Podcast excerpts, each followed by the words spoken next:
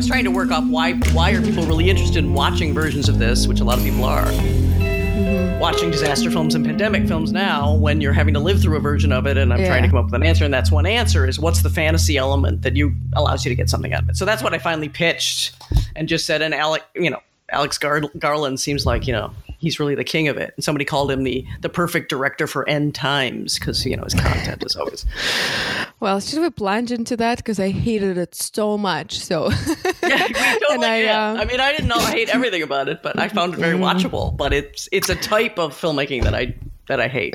So we can talk about that. I- we can talk. Yeah, I, I made it. I think I definitely like two and a half episodes. I think I started falling asleep on the third. but yeah, to me, it, it, first of all, it's like a show version of his movie, which is a good movie, Ex Machina, and then it's Mm-hmm. also a bit of like Annihilation, which was his big, almost That's like what I mean. He's all over this. yeah, yeah, yeah. It's all Yeah. over, but um, but it's so it just I looked it up while watching because I'm like, hmm, like there's no dialogue, people talking in this long solilo- soliloquies. I don't know if I pronounce it right, like monologues. Mhm. Yeah. And it's very like in a bad way, not in a good way, Bergman-esque. And I'm like, what's going on? I looked it up, and it says like he wrote all the episodes, he directed them, so he's like went full auteur kind of. Yeah, And I think it's, it's- actually bad because while it worked in Ex Machina, where there are like three characters and they're well developed, and you with them for like over two hours, usually even with two.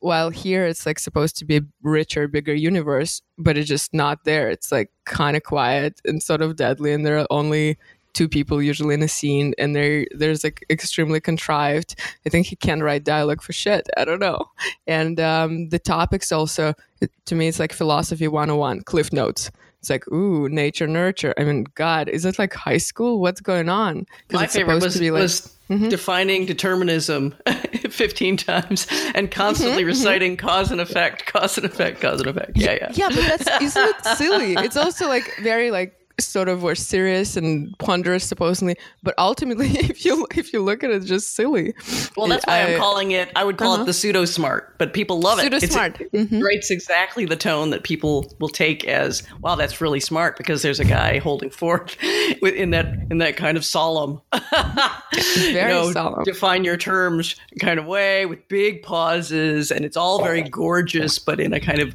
you know the way he's lighting and carrying on with the scenes, everything is very heavy and dark, and yet um, yeah, so it suggests there's all this meaning, all this heavy meaning that you should ponder. Yeah. I don't know. But Eileen, also, you know, Bay Area, San Francisco, like pretty damn well. He made it look sort of, um, uh, I don't know, ominous.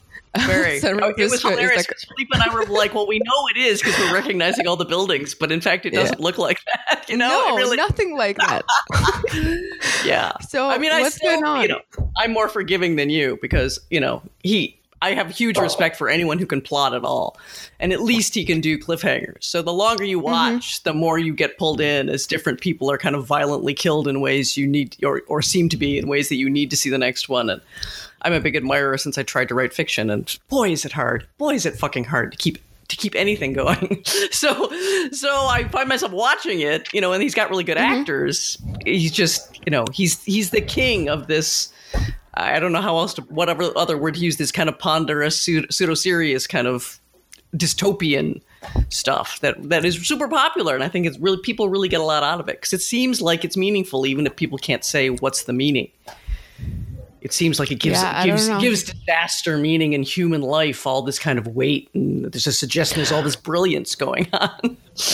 well, the interesting part is in terms of the meaning. I mean, I guess that sort of seemed to work. That he really shows this sort of Silicon Valley world Very, as a yeah. kind of temple, a religion. Yeah. you know, the golden weird thing that you're supposed to be privy to once you really pass all the I don't know what yeah, checkpoints. exactly. And uh, it, that's interesting, and uh, it's kind of an interesting way probably to approach it because it feels kind of true because everyone believes in it. There are no doubts. It's a religious cult, but then it all falls apart because it just is it really all that ominous? There's no. I mean, I know I don't expect it to be Silicon Valley like comedy show, but then he like gives it so much gravitas Yes. to everything. Uh, it doesn't matter which part of that industry. I mean, It just and the only way he, he really is undercutting it is that he makes it, of course, sinister, and it's it's this one guru-like figure, Monomania, the obviously the character played by Nick Offerman. Um, it's his own personal monomaniacal pursuit of his dead daughter that that is going is leading to this whole edifice uh, um, being built and all of this. So there's some sort of what they're not exactly working to to make the world a better place here, not really. Um, so there's that. It's like a kind of horrifying personal component. So like you know Elon Musk's obsession du jour. Um, you know, gets blown up into something that people revere because there's money and power associated with it. But you know, what's missing is exactly what I think is needed is where's the vulgarity? Where's the clown show? Where's the stupid mm-hmm. that's at the heart of all this stuff? Which of course it isn't going to touch because it's all about elevating. There's all this elevation of of everything is somehow kind of beautiful even in its evil Yeah, but then that's what exactly uh, I mean. I mean, he he doing the disservice in the end, even if he shows some sort of what I like the Golden Temple kind of religious aspect of it all. But then it's so elevated that you like the people who are watching kind of can't help but sort of admire it, even if it's seemingly evil. Which I don't think we should admire that at all. Well- and I don't know. There was yeah. I would tend to agree, but I also argue that's that's this is what, what I'm going to try and argue for Jack that, that that's what's the fantasy element that people have come to love. There's a whole subgenre of this kind of kind of thing, I think, um, and it makes you feel That's like even No, in the midst, Yeah. yeah, in the midst of tragedy and disaster, meaning and, and seriousness is being conferred upon it. So it's almost feels and, and beauty. So it almost feels like it's okay, and it's there's a kind of and, and that religious quality helps that along too. Whereas, yeah, I would think the smarter take is is a mix of you know serious and black comic as you look at at the chaos, the the dumb, the self-serving, the you know refuse to elevate it, refuse to make it like yes, yes, Yeah. but it all somehow is worth it because we're all gonna die beautiful because that isn't what's happening at all. There's no dying also- beautiful. Just a thought came to me. I didn't connect it before. That element of you know portraying like the that special devs department of like the golden temple kind of thing Uh-huh. almost reminds me the sad i mean it's tentatively but still eyes wide shut kind of elite perverted world which is very much closed from the commoner's eyes. I mean come on.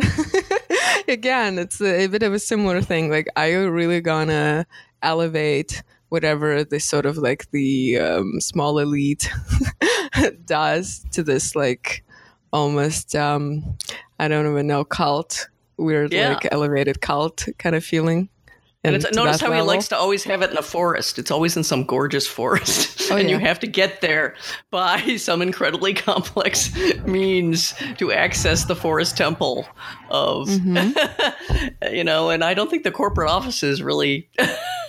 You know, of, of the of the true spaces are, are these are these are like this from you know from what I know. Of course, I don't really live in the, that world. Hmm. Maybe But- maybe it's all yeah. forest temples.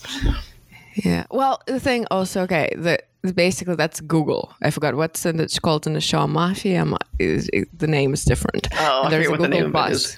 I forgot. I got it. Very well prepared. I forget the name. But basically, there's the main company is definitely Google. There's a Google bus. Mm-hmm.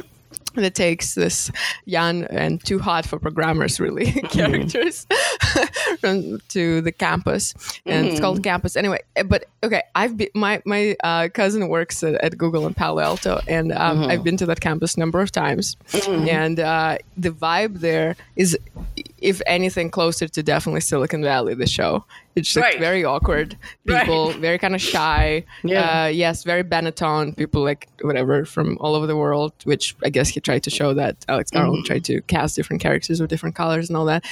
Chinese, Russians, it, but they're not that hot and they're also like kind of scurrying around on little bikes or on some kind of other vehicles that are all over the campus and it feels just like um, somewhat of a lame version of some sort of university. Yeah, so there's nothing of there's that no kind. Forest temple. Mm-mm, mm-mm, nothing like that